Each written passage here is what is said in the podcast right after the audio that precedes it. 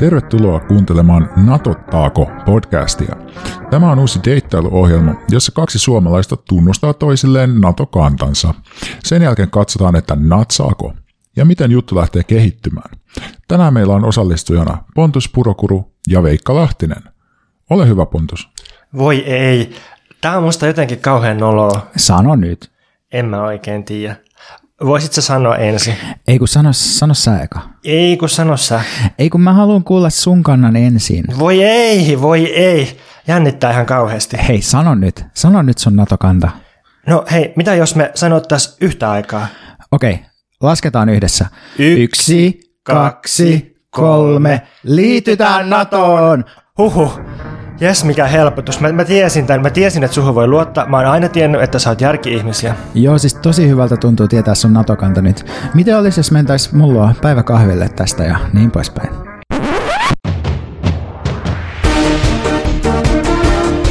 Tervetuloa kuuntelemaan Mimmit NATOon podcastia.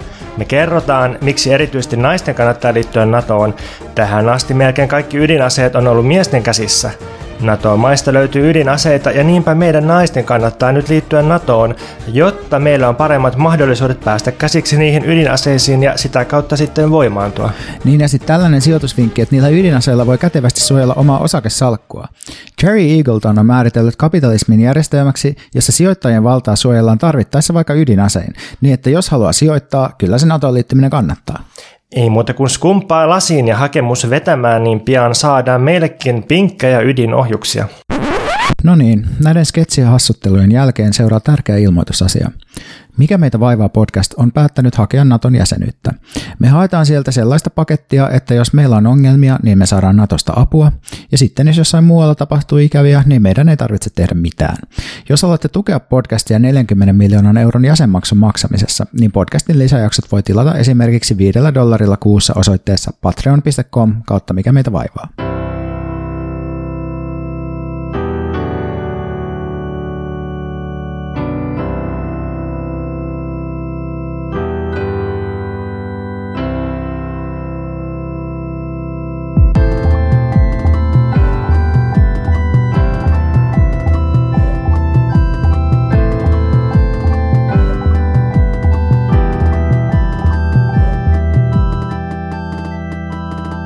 Mitä kuuluu, Pontus?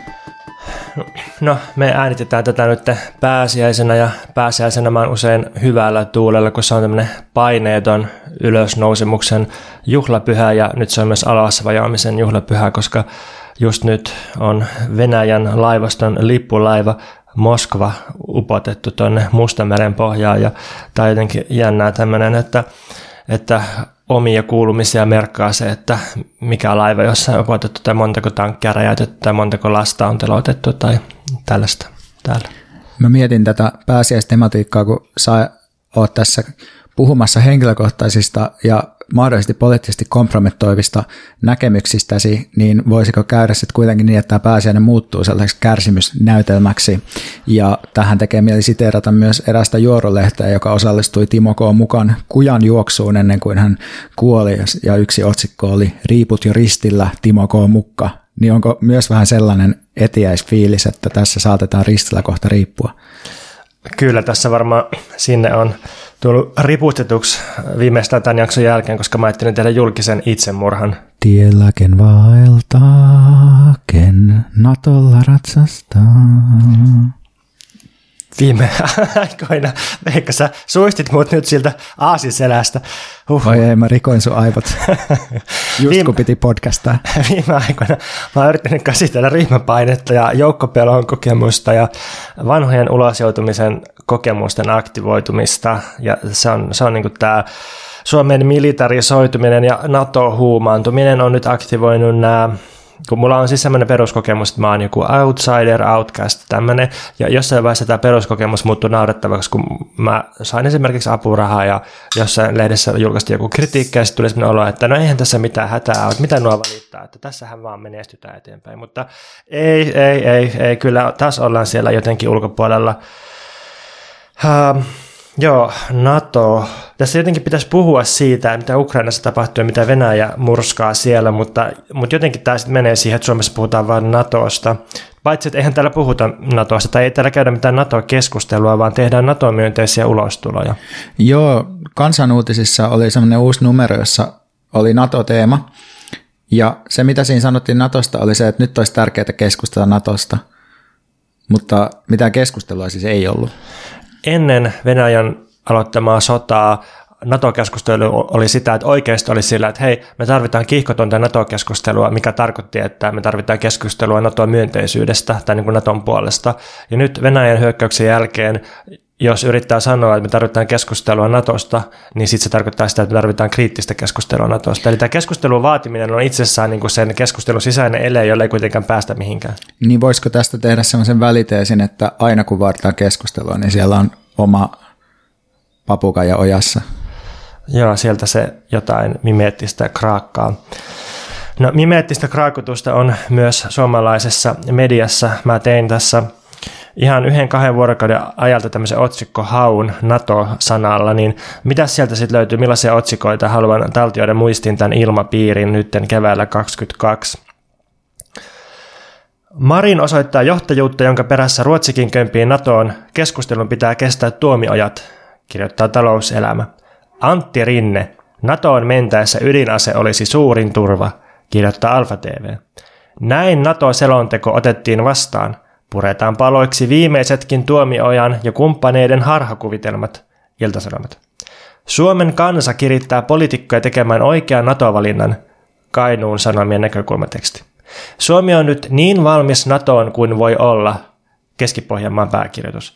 Hakematta jättäminen on enää vain teoreettinen vaihtoehto – Hämeen Sanomien analyysi.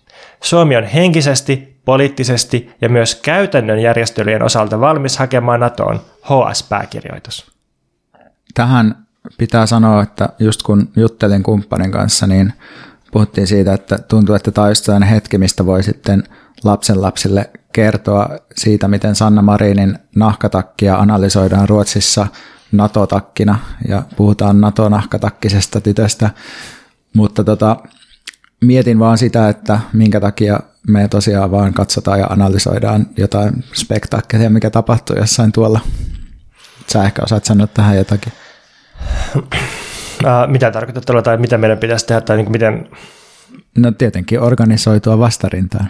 Niin, no musta tuntuu, että Suomen NATO-hakemuksen jättämiseen tai, tai siis NATO-liittymiseen ei kauheasti voi vaikuttaa, se on niin voimakas tällä hetkellä se virta sinne, mutta mä odotan suurella uteliaisuudella, että mitä tästä paljastuu, miten tätä käsitellään 10 tai 20 vuoden päästä. Siis, että ennen tätä on ollut semmoinen, että vähintään kansanäänestys ja niin kuin todella kiihkeät keskustelut ja, ja tota debatit, ja nyt parissa kuukaudessa mennään NATOon, ei, ei mitään kansanäänestyksiä, pari galluppia riittää siihen sitten.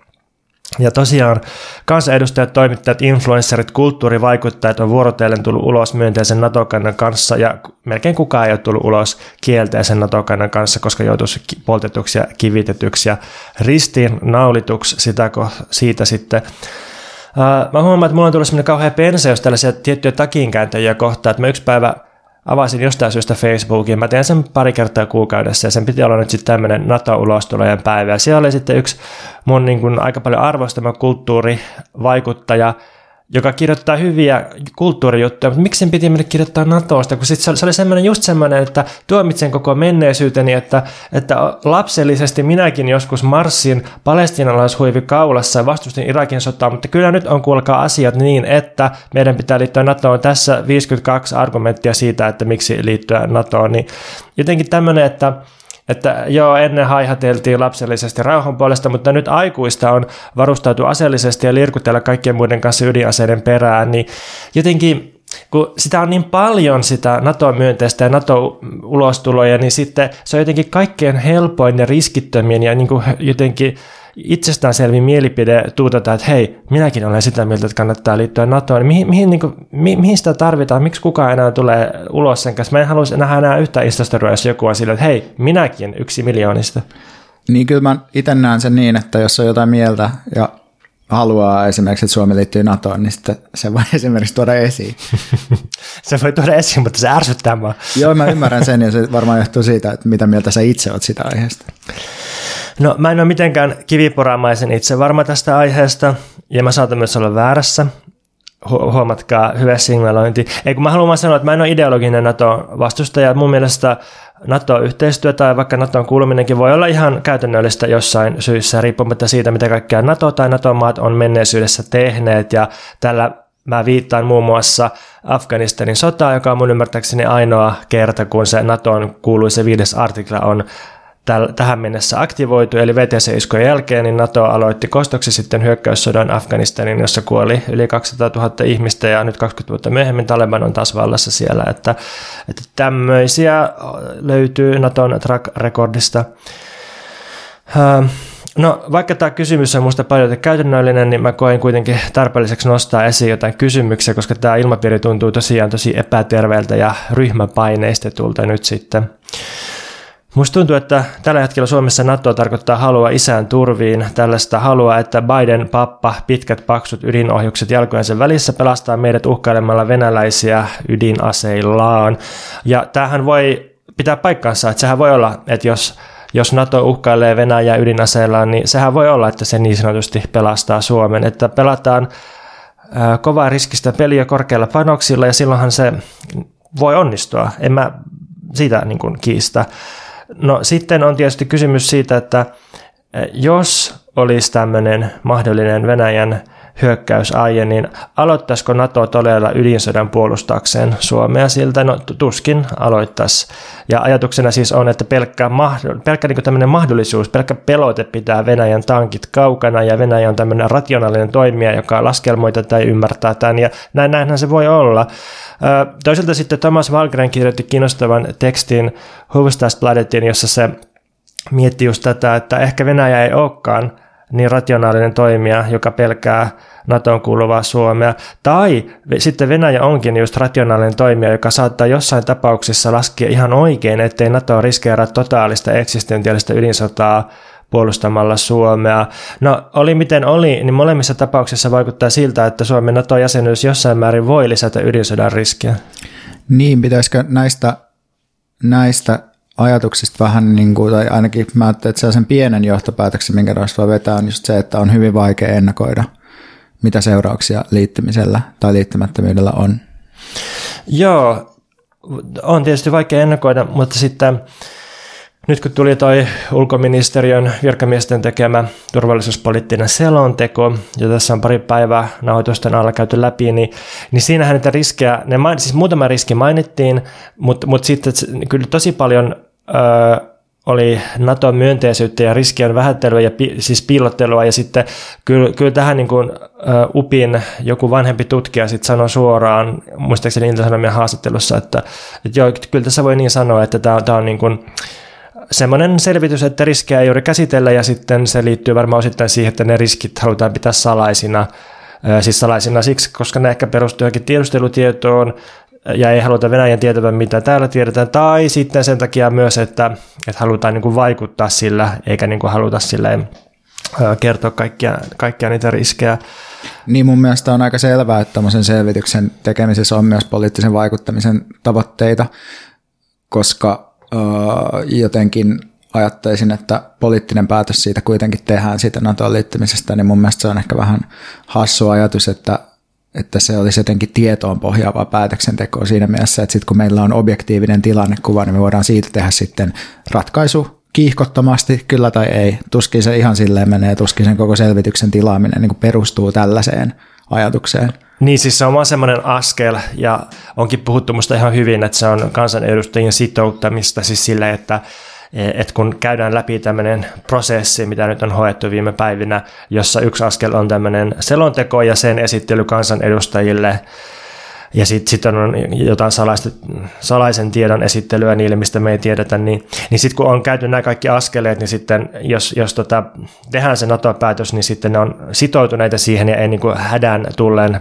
pyörä kantansa äkkiä. Niin tämä on niin kuin ehkä semmoinen taktinen askel siinä sitten, ja sitten tietty otsikoissa, otsikkotasolla minusta nyt mainittiin ihan, ihan niin kuin reellisesti, että tämä, tämä on niin kuin epäsuora NATO-suositus tai koko, koko selvitys. Mutta tota, niin, koska nyt Suomi on menossa vauhdilla sinne NATOon, niin siihen voi vaikuttaa, niin mä, eh, mä yritän itse niin kuin diilata sen kanssa, tai en, en niin kuin yritä tehdä siitä sellaista jotenkin äh, suurta kysymystä, koska siihen ei tosiaan voi vaikuttaa, mutta, mutta sitten se tapa, jolla tätä keskustelua käydään ja mikä on se ilmapiiri, niin, niin se, se kyllä niin kuin kiinnostaa mua. Siis tämä, just tämä ryhmäpaine ja liskotaso on pelkoreaktio ja paniikki, jota on tosi vaikea kyseenalaistaa. Että jos avaa jonkun Twitterin, niin se on niin semmoinen kihisevä myrkkykasa jotain nahkiaisia ja sitten se pitää laittaa kansi kiinni saman tien sitten. Ja Toisaalta eikö Twitter on aina tuollainen aiheesta riippumatta? On, on, on, totta kai, mutta nyt se pitää ehkä laittaa vielä niin kuin sekunti nopeammin kiinni se kansi ja sitten varmistaa se jollakin betonikuorella. Niin. Mutta siis kaikki nämä kysymykset siitä, että, että miten NATOon liittyminen ja NATOon laajentamisen osallistuminen tekee ulkopolitiikan liikkumavaralle, minkälaisia riskejä liittoutuminen ylipäänsä lisää Itämeren alueella. Selonteon mukaan NATO-jäsenyys nostaa kynnystä voimankäyttöön, voi olla, mutta tarkoittaako nostettu kynnys, että kynnystä ei voi ylittää? Mitä jos kynnys ylitetään, niin onko sitten panokset myös kovempia? Mitä tarkoittaa tämä liittoutuminen äärimmäisen väkivaltaisen autoritaarisen Turkin Erdoganin hallinnon kanssa, joka tekee kurdeille samaa, mitä Venäjä tekee nyt ukrainalaisille, millä tavalla NATO-jäsenyys epäsuorasti painostaa Suomea lähettämään sotavoimien konflikteihin muualle. Siis muodollisesti ei, ei painosta, jokainen jäsenvaltio tekee päätökset itsenäisesti, mutta tiedetään, että Afganistanin, ää, ei Afganistanin sotaan, vaan siis Irakin sotaan, niin, niin tota, Yhdysvallathan kovasti painosti NATO-maita lähtemään sinne ja sitten uhkaili muun muassa Norjaa siitä, kun Norja ei halunnut ryhtyä tähän operaatioon, niin onko tällaisia riskejä sitten, niin niin, niin jotenkin se tuntuu, että joitakin tällaisia on mainittu vähän niin kuin näön vuoksi, että ei voi syyttää mediaa mistään niin kuin sensuurista tai piilottelusta, mutta että se ilmapiiri on kyllä todella vahvasti semmoinen, että, että vähätellään riskejä ja ei niin kuin juurta jaksain käydä läpi tällaisia. Ja sitten on se yksi kysymys, jota musta vilpittömästi ei voi esittää, koska sen, sen esittäminen tulkitaan jotenkin putinismiksi tai sellaiseksi niin kuin, jotenkin tosi oudosti. Ja siis se on se kysymys, mitä... Niin kuin, no, siis... Onko Venäjä oikeasti hyökännyt Ukrainaan? Vai? ei tuo sentään. Anteeksi, anteeksi keskeytys. Kysymys, se on hyvä, että sä kevennät välillä. Liennytät, liennytyspolitiikkaa täällä. Tota, se, että, että missä määrin Venäjä todella uhkaa Suomea. Siis tää, tosiaan mä korostan, tämä vilpitön kysymys, mä haluaisin tietää, mä haluaisin niin sen tiedustelutiedon, mä haluaisin kaikki politiikan tutkijoiden analyysit, mä haluaisin Venäjän tuntijoiden analyysit, kun se ainoa vastaus, mitä tähän on esitetty, on se, että me ei voida tietää ja sen takia kannattaa liittyä NATOon. Ja tämä voi olla oikea vastaus. Venäjällä on tällä hetkellä käynnissä todella kuumottava fasistinen kehityskulku. Se vaikuttaa vaaralliselta. Venäjälle on vaikea toivoa mitään muuta kuin totaalista vallankumousta. Samaan aikaan toistaiseksi Venäjän toiminta musta ei vaikuta eroavan hirveästi siitä, mitä mulkut suurvallat, eli kaikki suurvallat tekee, eli haalii itselleen laskelmoiden lisää voimaa ja elintilaa nyt on käynyt silleen että Venäjän laskelmat on mennyt todella totaalisesti päin helvettiä. Mutta silti niitä laskelmia on ollut, että et Ukrainassa on, on tämä yhteinen neuvostotausta ja sitten se, se niinku ikään kuin ideologinen tausta jotenkin Venäjän syntykotina ja sisällissotamaisen tilanteeseen puuttuminen 2014, kahdeksan vuotta kestänyt sotaa sen maan itäosissa. Jos katsotaan Venäjän etu ja Putinin omasta näkökulmasta, niin, niin ehkä tämä Ukraina-homma, niin se, se epäonnistui siis heidän omasta näkökulmastaan siinä vaiheessa vasta, kun päätettiin käynnistää noin mittava sota. Et siihen asti se vaikutti sille niin kuin niiden näkökulmasta ikään kuin rationaaliselta voimapolitiikalta. Niin nyt se mun niin kuin aito, naivi, vilpitön kysymys kuuluu, että onko jotain vastaavaa laskelmointia tai valmistelua nähtävissä Suomen suunnalla? Jos jossakin on vastauksia, niin mä, mä todella haluaisin tietää. Niin, jos mä nyt sitten Edustat järjen ääntä. edustan tässä sitä niin NATO-myönteistä kantaa, mä, mä siis en kannata Suomen liittymistä NATOon, vaan vastustan sitä, mutta hetken aikaa voin tätä asiaa pohtia, koska mä oon ehkä ajatellut se niin, että se liittyminen, no se nähdään tietyissä piireissä niin, että nyt on, ei niin, tai kun puhutaan siitä, että nyt on otollinen aika Suomen liittyä, niin toki siinä on myös se, että nyt on otollinen aika pelotella ihmiset NATOon, mutta mä uskon, että se ajatus siitä, että mikä se uhka Suomelle on, niin se perustuu kuitenkin sellaiselle ajatukselle, että tässä liikutaan vähän pidemmällä tähtäyksellä ja mietitään sellaisia riskikalkyylejä ja erilaisia mahdollisuuksia. Et nythän Ukrainan sotaa on verrattu talvisotaan just siinä mielessä, että se on erittäin huonosti suunniteltu operaatio, joka lopulta epäonnistuu, vaikka sotilaalliset voimasuhteet on täysin epäsuhdassa, mutta jos tekee tarpeeksi huonosti suunnitellun kampanjan, niin se voi mennä perseelleen. Ja ehkä se ajatus sitten on, että koska Suomellakin on tällaista historiaa Venäjän kanssa, niin ja yleisesti Venäjän raja-alueet on muuttunut epävarmemmiksi alueiksi, niin tämä on niin mahdollista, että jossain ehkä pidemmällä tulevaisuudessa voi tulla niin, että Venäjä jostain syystä keksii, että Suomen aluetta pitää jotenkin venäläistä tai vakauttaa tai jotain tällaista. Näin mä sen niin kuin ajattelisin. Joo, joo. Tämä on se, se tota, musta ihan, ihan niin kuin uskottava ajatuskulku tuossa varmasti. Ja, ja siis voi olla, että se, se pitää paikkansa teillä ja voi olla, että Venäjä ei lähde sitten ylittämään NATO-rajaa. Voi olla, että ne ei anyway olisi millään tavalla kiinnostunut tai, tai niin pystyväisiä. Tai, että siis jotainhan ne oppii pakosti tästä Ukrainan totaalisesta katastrofista. Niin, niin ja siis mun mielestä voi tehdä sellaisen analyysin, että on mahdollista, että Venäjällä on jotain vastaavia ö, intohimoja Suomen suuntaan, mutta sehän ei tarkoita, että NATO Naton liittyminen poistaisi nämä tai Naton liittyminen vaikuttaisi oleellisesti positiivisella tavalla mm. siihen niin kuin Suomen ja Venäjän suhteeseen. Et se on, se on musta eri kysymys. että et se analyysi voi olla se, että Venäjän uhka on lisääntynyt voimakkaasti tai on enemmän syytä olettaa, että johonkin tällaiseen todella typerään operaatio saattaisi lähteä myös Suomessa, mikä voisi epäonnistua. Mutta sitten se, että mitä päätelmiä me siitä tehdään, mitä meidän pitäisi, miten pitäisi toimia, niin se on musta sit se iso kysymys, mihin nyt tuntuu, että Suomessa mediassa on tasan yksi vastaus, ja mä en ole siitä ihan varma. Joo, meidän pitää kuunnella tämä jakso kymmenen vuoden päästä ja avata tämä aikakapseli katsoa, miltä tuntuu sitten. Mä en pysty kuuntelemaan edes meidän viisi vuotta sitten tehty jaksoja. Me käveltiin tässä eilen jossakin päin Espoota ja Veikko oli silleen, esitti mulle kysymykset, käykö koskaan sillä, että sä vaan yhtäkkiä havahdut siihen, että sua hävettää joku, mitä sä oot sanonut tässä podcastissa kauan aikaa sitten. Sä oot ehkä esiintynyt johdonmukaisemmin ja kunniakkaammin kuin minä. No, mä jatkan mun poliittista itsemurhaa vielä yhdellä pointilla, nimittäin riippumatta siitä liittyykö Suomi NATOon ja mitä siitä seuraa, niin mun rauhaohjelma voisi olla semmoinen, että puretaan sukupuolittava ja militarisoiva pakkotyö ja ideologinen koulutuslaitos, joka tunnetaan asevelvollisuutena sehän kasvattaa erityisesti miehiä väkivaltaan ja jos jossakin on laitos, joka ylläpitää toksista maskuliinisuutta, niin se on puolustusvoimat. Vähemmistömaailman maista pakottaa väestönsä armeijaan, tai siis miesväestönsä. Tosin se on aika mittava vähemmistö. Maailmassa on 195 valtiota noin, ja, ja tota, laskutavasta riippuen niin 85 näistä ylläpitää jonkinlaista asevelvollisuutta. Tietysti on, on myös valikoivia asevelvollisuuksia, on myös sellaisia, että, että tota, ne voi välttää helposti. Mutta minusta on hauska ajatella, että että kommunistisessa, niin sanotussa kommunistisessa Kiinassa niin ei ole koskaan ollut pakollista asevelvollisuutta. Halukkaita armeija on riittänyt ihan riittävästi ja liikaakin, ja näin varmasti on myös Suomessa. Et, tota, mä ajattelen, että Suomessa tämä tämä asevelvollisuuden niin kuin yleisyys ja pakollisuus, niin se liittyy nimenomaan siihen ideologiseen ja koulutukselliselle ja militarisoivaan ja maskulinisoivaan puoleen, että, että jos, jos miettii sitä, että minkä kokoinen reservi saadaan koulutettua, niin kyllä ihan varmasti riittäisi halukkaita Suomessa.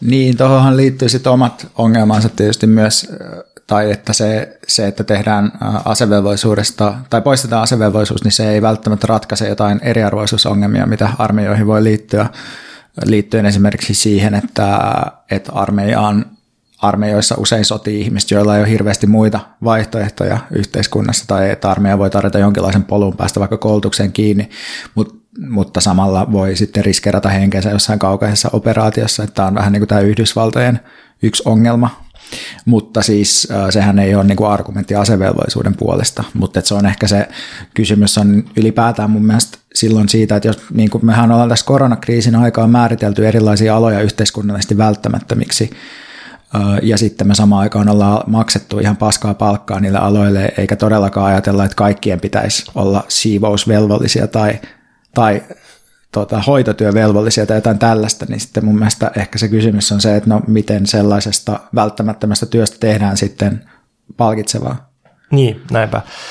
Joo, ja niin pitkään kuin on tämmöinen asevelvollisuus olemassa, Suomessa, johon kaikki miehiksi määritellyt pakotetaan, niin mä toistan sen, mitä mä aikaisemmin sanoin, että terveyden perusteella saa melko helposti vapautuksen ja sitten kun on saanut vapautuksen terveyden perusteella, niin myös sodan aikaisista tehtävistä voi kieltäytyä hakemalla sen jälkeen siviilipalvelukseen sitten.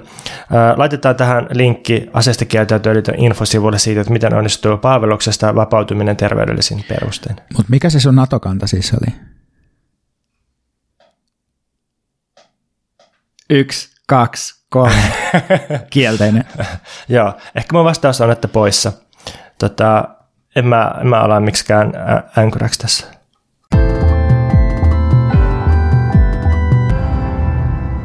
Mitäs Veikka teille kuuluu?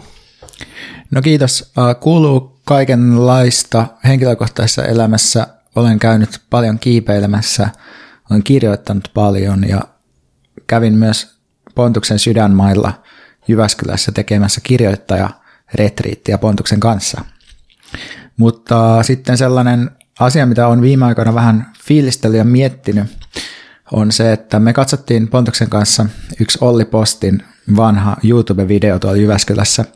Olli Posti on siis tällainen varhainen influenceri aikana, jolloin influenceri ei ollut vielä ammatti, mutta hän alkoi tehdä YouTube-videoita joskus 2000 tai 00-luvulla, ehkä 00 ja 10 lukujen vaihteessa.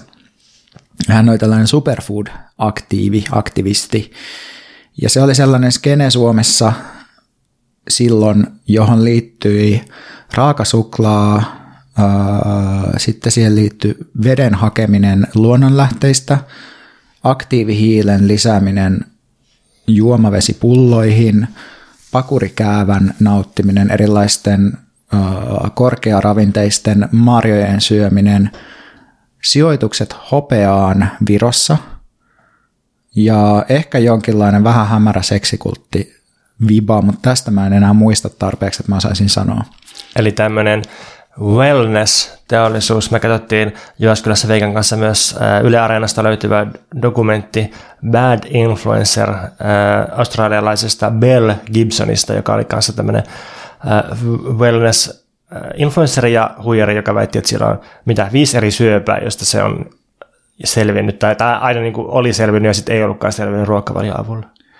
Nyt on kanssa tullut uusi sarja Disney Plusalle, äh, tämä The Dropout, joka on siis podcast tästä Theranos huijauksesta, ja sitten myös siitä WeWork startupista on oma sarja, ehkä en muista missä palvelussa, mutta tota, niin mä siis on miettinyt tämmöistä salaliittosuppiloa, tai mä kutsun tätä funneliksi, mutta sitten Pontus vanhana ugrinatsina haluaisi, että ehdottomasti suppila. Vaikka niin. sä oot just se, joka sanoo aina, että dodgetitte bulletin ja tämmöisiä käytät. Niin, mutta kun funnelista tulee meidän tunneli ja sitten sitä alkaa miettiä, että okei, että ehkä tämä niinku on suppilo. Salaliitto suppilo kuulostaa tosi hyvältä musta. Salaliitto tratti. No joo, mutta siis mietityttää tällainen, että pudotaan jotain jonkun ensimmäisen portin kautta ja sitten ajaudutaan aina syvemmälle ja liutaan teemasta toiseen.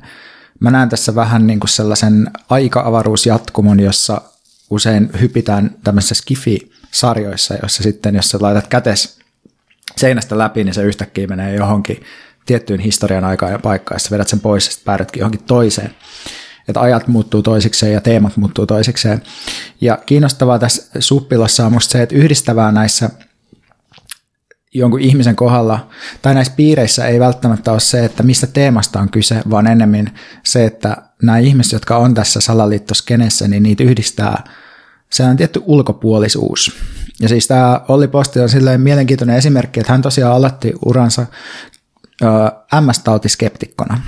Eli hän väitti siis parantuneensa MS-taudista näiden superfoodien avulla, kun just Pontoksen kanssa puhuttiin tästä, että siinähän ei sille ole mitään pahaa, että ihminen haluaa syödä hyvin ja että voidaan ehkä parantaa ihmisten yleistä elämänlaatua ja vointia sillä, että vaikka vähennetään kehojen, kehon tulehduksia, joita monilla ihmisillä saattaa olla, tai monilla ihmisillä saattaa olla esimerkiksi jonkinlaista ärtymystä jossain sisäelimissä, mistä ne ei ole kauhean tietoisia, koska ne esimerkiksi syö tosi yksipuolisesti vaikka liikaa vehnää tai jotain tällaista, että siinä ei välttämättä ole mitään ongelmaa.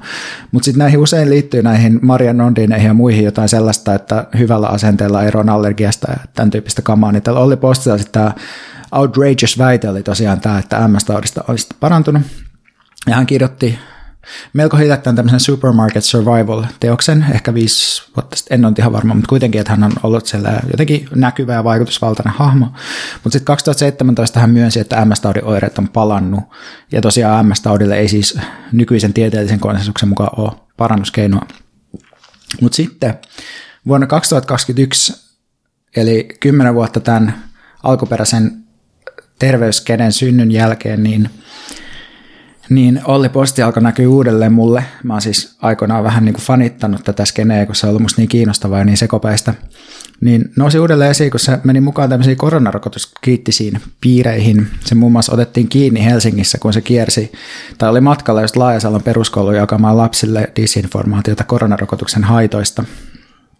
Ja sitten mä haluaisin lukea nyt pätkän vuoden 2022 maaliskuussa Olli Postin kirjoittamasta Facebook-päivityksestä. Vuonna 2014 USA masinoi Ukrainassa Maidan vallankaappauksen, jonka myötä saatiin maan johtoon ja armeijassa tärkeään asemaan äärioikeistolaisia tahoja.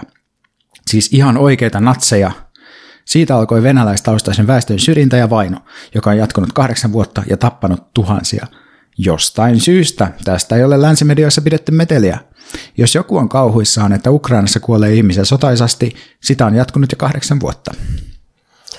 Tämä on tosi kiinnostava käänne. Mä ymmärrän sen, että joku alkaa wellness-guruksi tai perustaa jonkun seksikultin. Ja mä ymmärrän sen, että miten tosta astutaan koronakritiikkiin, mutta mä, mä en ihan ymmärrä sitä, että miten tästä noustaan putinistiksi sitten.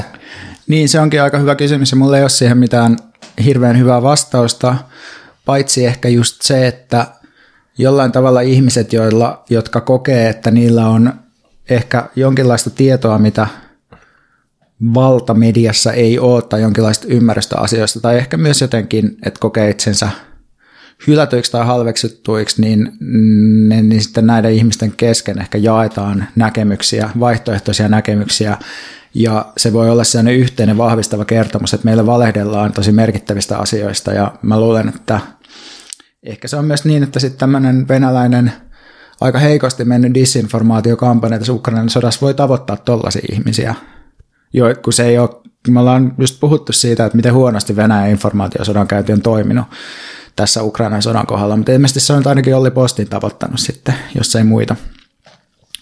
Mutta äh, tämä Olli Postin matka vesilähteeltä putinistiksi, niin se on musta erinomainen esimerkki tästä suppilosta. Ja tuo mun mieleen sellaisen Flat Earth-liikkeestä tai Flat Earth-salaliitosta kertoma dokkari, josta mä joskus aikaisemmin puhuin tässä podcastissa, tai siis dokkari, joka käsittelee ihmisiä, jotka jota yhdistää uskomus, että maapallo on litteä, mikä on sitten hyvä esimerkki tämmöisestä just sosiaalisesta, tai, tai ehkä salaliittoteorioiden tietynlaista sosiaalisuudesta tai jaettuudesta ja yhteisöllisyydestä, koska toi uskomus ei ole jotenkin sellainen, että ihminen omaksuisi sitä ehkä kauhean luontevasti ilman sellaista tosi jotain sellaista yhteisöllistä motiivia.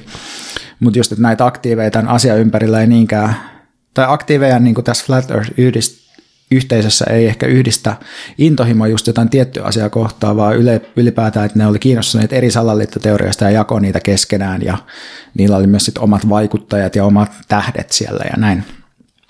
Niin että just tämä Olli Postikin just ekoissa videoissaan niin korosti sitä, miten hän ei oikein ymmärrä tavallisia ihmisiä, jotka esimerkiksi ostaa jotain telkkareita eikä käytä rahansa ruokavalion boostailuun tai aikaansa esimerkiksi veden hakemiseen luonnon lähteistä – Eli just ajatus paremmasta tiedosta ja paremmasta ymmärryksestä kuin ihmisiä keskimäärin. Ja sitten tässä mulle tulee mieleen myös toinen koronakriitikko, eli Temppari Juuso, Juuso Lehmusvyöry, jonka IGstä on seurannut hänen koronarokotuskriittisiä videoitaan. Juuson suhde Temppari Vilmaan katkes denialismin takia, ja nykyään Juuso tekee ig videoita, joissa se puhuu suuremmasta totuudesta, jonka se on saavuttanut ja jonka se toivoo vielä joku päivä leviävän myös ihmisille, jotka ei ole hänen levelillään yhtä edistyneinä. Ja sitten mun mielestä tässä Juusossa on kanssa mielenkiintoista se, että se on vähän semmoinen oddball tyyppi. Se on vähän outo niissä temppareissa. Sami Kuranenkin roustasi sitä, kun se oli niin pöliä. Ja sitten yleisesti pidetty kauheasti, mutta just, että silloin siinäkin yhdistyy jotenkin kova usko omaa erityisyyteen ja sitten jonkinlaiset sosiaaliset vaikeudet. Ja musta tuntuu, että se on, on jotenkin se, mikä, mikä ajaa ihmisiä näihin salaliittokuvioihin. Mun poliittinen kysymys näistä kuvioista kuuluu, että voisiko tällaisessa salaliittoskenessä olla jotakin hyödyllistä tai mielekästä, tai voisiko sitä käyttäen sun sanaa funneloida johonkin mielekkääseen suuntaan. Ja tässä on taustalla se, että mä aina välillä ajattelen sitä ö, reilun 10, 15, 20 vuoden takasta vaihetta, jolloin oli tällaista kapitalismikritiikkiä aika paljon näissä salaliittopiireissä, just lääkeyhtiöiden kritiikkiä, jonkun tällaisen uuden maailmanjärjestyksen huuruilua ja sen, sen kritiikkiä ja mitä siihen liittyi sitten. No, ja ehkä vähän se Zeitgeist-liike, se ei ollut ihan täyttä huuruilua, mutta, mutta, mutta se, se oli vähän semmoinen jännä, jännä liike sekin siinä. Um, niin, niin silloin, silloin tuntuu, että, että, että se, niin se eetos näissä oli kuitenkin sitten silleen, että, että rikkaita ja valtahierarkioita ja kapitalismia vastaan, että ne perusteet oli vähän outoja tai ihan niin päästä keksittyjä tai fiktiivisiä ja, ja toimintamuodot oli välillä todella niin jotenkin esoteerisen olosia, mutta, mutta se ei tuntunut pahanlaatuiselta ja se oli hyvin, hyvin kaukana mistään tällaisesta putinismista tai, tai edes ihmisten rahallisesta hyväksikäytöstä tai, tai edes sellaisesta, että, että hei lopeta sun syöpähoidot.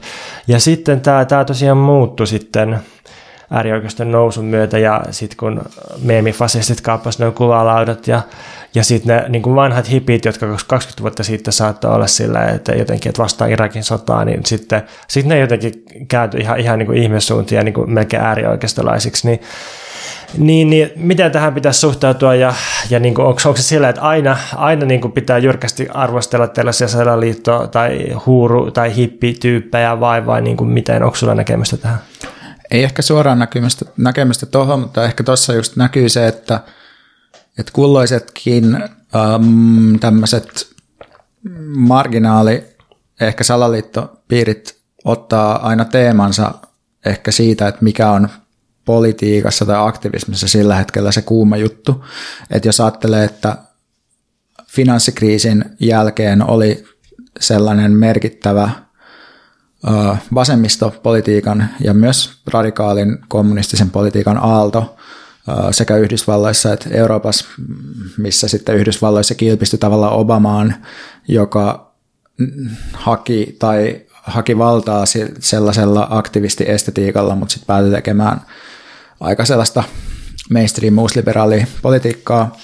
Ehkä elvytystä oli kuitenkin enemmän kuin Euroopassa, ja sitten Euroopassa nousi näitä vasemmistoliikkeitä, niin silloin nämä kaikki zeitgeistit ja vastavalkeat ja tällaiset, niin tuntuu, että ne just omaksu niitä ilmassa olevia teemoja, mutta tulkitsi niitä sitten sellaiselle salaliittoteorialle tyypillisellä tavalla, että siellä on se joku kapea eliitti, joka käyttää jotain salaista valtaa, vaikka tuntuu, että kapitalismissa valta ei ole millään tavalla salaista, vaan sä voit niinku osoitella vaan, että no täällä tämä niinku järjestelmä jauhaa tätä massia ja jakelee sitä ihmisille. Niin, niin sitten jos ajattelee nyt tätä 2020-lukua, niin mitkä teemat sitten niin sanotusti on ihmisten huulilla, niin tuntuu, että se on liberalismin ja konservatismin välinen jonkinlainen ristiveto ja erilaiset tämmöiset arvokysymykset, gender-ideologiat ja muut tällaiset hommat, niin sitten sit tuntuu, että silloin, silloin on myös salaliitto piireissä sitten nousee vähän niin kuin erilaiset erilaiset teemat. Et ehkä jotenkin näin. Mutta mut sitten mitä tulee tuohon kysymykseen siitä, että, että miten, miten suhtautua tai voisiko funneloida tai voisiko hyödyntää, niin uh, kyllä mä niin koen, että ne ihmiset, jotka on jossain tuollaisten kysymysten reunoilla, niin mutta ei vielä mennyt ihan kunnolla sisään, niin ne on varmaan aina sellaisia ihmisiä, joita kannattaisi yrittää jotenkin puhutella. Tai musta tuntuu, että se on kyllä yksi asia, mistä me ollaan välillä tässä puhuttukin, että, että on paljon ihmisiä, joille ei puhu kukaan muu kuin äärioikeisto. Ja se on yleisesti niin kuin ongelma, että, että just esimerkiksi sellaisia vähän hukassa olevia nuoria miehiä, jotka ajattelee, että ne ei ole tarpeeksi korrekteja feminismiin tai ne ei jotenkin osaa tai tajuu tai jotain, niin sitten sellaiselle ihmiselle musta kannattaisi aina yrittää jotenkin puhua. Mutta en, en osaa sen enempää sanoa. hyväksyn tämän maailmanselityksen ja organisoitumisoppaan. Mikä sua Pontus vaivaa? Pitäisi saada ulos hengitettyä, kun on niin vaivaava aihe. Mua vaivaa se, että meidät on räjäytetty. Me keräillään itsemme kappaleita ja yritetään ripustaa niitä turvalliseen tilaan, roikkumaan ilmaan. Turvallinen tila, se voisi olla vaikka rakkaussuhde tai joku intohimo tai kutsumustyö tai sosiaalisen median ankarasti taisteltu nurkkaus tai vaikka elvytetty nationalismi. Mutta tästä työstä ei tule ehjää ja parhaimmillaankin se ripustustyö muistuttaa lähinnä Cornelia Parkin installaatiota Cold Dark Matter and Exploded View. Ootko sattunut näkemään tällaista installaatiota tai en, tiedätkö? En ole, mutta musta tuntuu, että mulla voi moottorihommista olla tähän mielenkiintoinen näkökulma. Moottorihommista? Okei. Okay. Kyllä, koska... Räjähtänyt, niin sulla on räjähtänyt veneen moottori? Ää, ei, vaan ah. Exploded View on siis erityistermi, jota käytetään Aa. manuaaleissa. Se on siis teknisestä koneesta esitetty kuva, jossa kaikki osat on erillään toisistaan, niin että sä näet, miten ne liittyy toisiinsa, mutta ne ei ole siinä koneessa koostettuna. Okei, kiinnostavaa. Mä en tiennyt tota, se Cornelia Parker, niin se, tota, se siis äh, rakennutti puutarhavajan, ja sitten se täytti sen kaikilla esineillä, niin työkaluilla ja mitä se löysi kirppareilta ja lastenleluja. Ja sitten se pyysi Britannian armeijaa räjäyttämään sen. Ja sitten ne tarkkaan valikoi, että millaisista räjähteistä syntyy millaista jälkeen. Sitten ne päätyi muistaakseni muoviräjähteisiin. Ja sitten se räjäytettiin se vaja ja kaikki tavarat ja sitten se keräsi ne kaikki palaset ja sitten se ripusti ne museoon, se on Tateissa nyt Lontoossa ja tällaiselta hökkeliltä näyttää. Ikävää, että meidän kuulijat ei nyt näe sitä, mutta googlatkaa Cold Dark Matter and Exploded View Tate, niin sä näette ehkä tämän kuvan. Joo. No, mutta että tällaisia äh, katosta roikkuvia installaatioita me nyt sitten ollaan, että tämmöinen niin hökkelin vääntyneet ja mustuneet palaset roikkuu ilmaan pysäytettyinä räikeässä valaistuksessa ja tällaisten palasten rykelmiä me sitten ihaillaan toistemme käyttäjätileille autofiktioissa, jotka on oikeastaan sama asia. Ja mä siis kutsun nyt tätä räjäytettyä ja uudelleen koottua hökkeliä traumasubjektiksi. Onko tässä käynyt nyt niin, että sen jälkeen kun sun heikko estetiikka-termi lähti lentoon ja mainittiin muun muassa telkkarissa kulttuurikoktail live-ohjelmassa ja nyt sä alat lanseeraa joka jaksossa aina uuden käsitteen? Filosofian käsitteiden luomista, kyllä. Joo. Musta tuntuu, että tässäkin on kyse sellaista kokemuksesta, mistä me ollaan sun kanssa puhuttu pitkään, mutta se on vaan pitänyt nimetä. Ja sitten se aina sillä, kun nimeää jotain asiaa, niin googlaa sen, niin sitten on, että okei, okay, kuka ei ole käyttänyt just tätä nimeä, niin sitten se on, se on niin kuin saatava. Käsitetaloudessa on siis niin. arvoa otettavana. Joo, mutta siis traumasubjekti kuvaa kokemusta, jossa ollaan koko ajan vereslihalla, sietokyvyn reunalla tai ulkopuolella – Traumasubjektista nousee jatkuvaa loppuun palamisen savunhaju. Traumasubjekti on toistuvasti triggeröitymässä, ahdistunut. Traumasubjekti vaalii perustavaa haavansa ja järjestää sitä, tekee haavatyötä. Jos dramaturgia on toiminnan järjestämisen työtä, niin Veikka tuolla facepalmaa, että älä sano sitä, älä sano sitä, niin tämä on traumaturgiaa, Eli haavatyötä, haavan järjestämisen työtä, koska musta tuntuu, että se tosi iso osa nykykokemuksesta on sellaista, että järjestetään jotenkin ja vaalitaan ja toistetaan sitä perustavaa haavaa ja jotenkin muodostetaan sen ympärille jotakin tunnesiteitä tai identiteettiä. Mä oon ehdottomasti tämmöinen traumasobjekti. Ootko sä Veikka? Mä sanoisin, että me molemmat ollaan ehkä vielä enemmän oltu tai siis kun tässä on eri tasoja, että on yksi, yksi mun mielestä on se representaation taso, jolla koen, että kumpikaan meistä ei ehkä ole sitä enää, vaikka toisaalta sun romaani ehkä on tämmöistä traumasubjektikamaa, mutta silleen, että koen, että ollaan jonkinlaista pientä etäisyyttä myös otettu tähän tällaiseen niin itse representaatioon. Mutta joo, siis kyllähän, kyllähän meitsi hajoilee paljon ja puhuu paljon siitä, miten hajoilee. Et siinä mielessä kyllä, mutta samalla koen myös tiettyä kyllästymistä siihen traumasubjektina olemiseen ja sen takia ja välillä myös fiilistä jotain muita olemisen tapoja, esimerkiksi kiipeilysubjektia. niin, joo, siinä ehkä se ei ole kauhean traumaattisen kuulosta tai sellaista haavan vaalimisen kuuloista.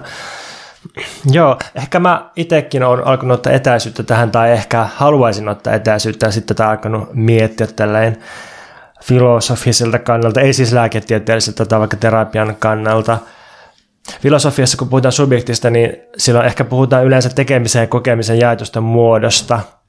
Eli kyse on kokemuksesta, ei, ei siitä, että jossain tapahtumissa olisi itsessään semmoinen ominaisuus kuin trauma, mutta se kokemus on jaettua ja se ei ole ensisijaisesti yksilön kokemusta. Yksilön kokemus oikeastaan seuraa siitä jaetusta subjektiviteetista.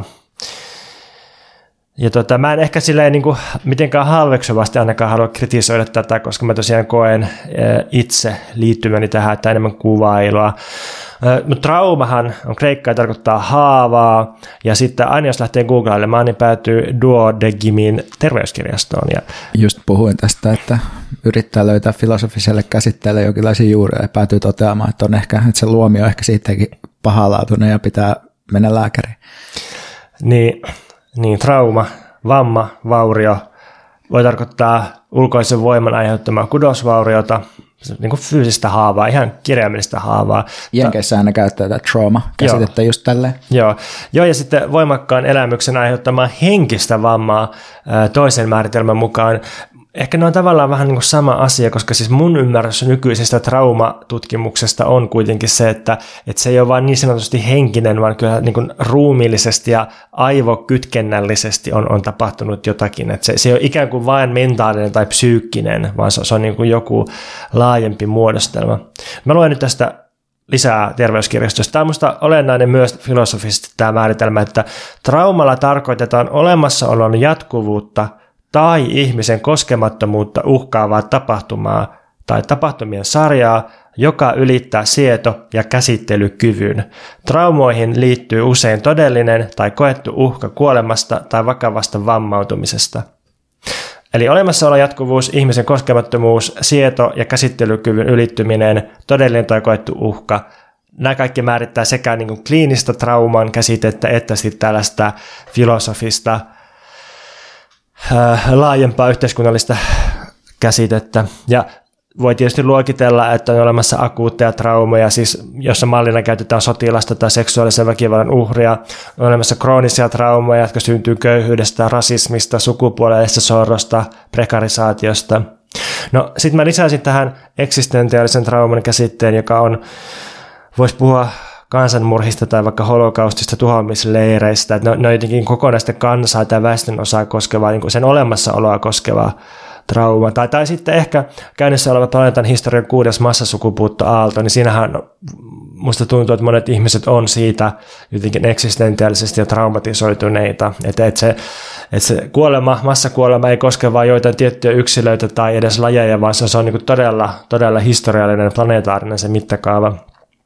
Sitten on puhuttu myös esitraumasta, joka on kokemus tulevasta vääjäämättömästä traumaattisesta tapahtumasta, esimerkiksi siitä tuhosta, mitä ilmastonmuutoksen paheneminen tulee vielä aiheuttamaan. No, jos miettii, että mihin tämä traumasubjekti näistä liittyy, niin ehkä kaikki, mutta eniten varmasti krooniseen, eksistentiaaliseen ja esitraumaattiseen ja sitten musta oli kiinnostavaa, että, että kliinisessä mielessä on listattu traumalle altistavia tekijöitä, siis niin kuin nuori ikä, yksinäisyys, köyhyys ja tietyt tietylle niin kuin valtasuhteelle altistuminen yksilönä. Ja sitten traumalta suojaavia tekijöitä, niin kuin ihmissuhteet ja sitten omat kyvyt, vaikka yksilön älykkyys on listattu tällaiseksi traumalta suojaavaksi tekijäksi. Niin, niin tässä jotenkin näkyy se psykiatrian ja psykologian voimakas yksilökeskeisyys, ei puhuta sitten trauman yhteiskunnallisesta tuotannosta. Puhutaanko niistä valtasuhteista tuossa altistavissa tekijöissä?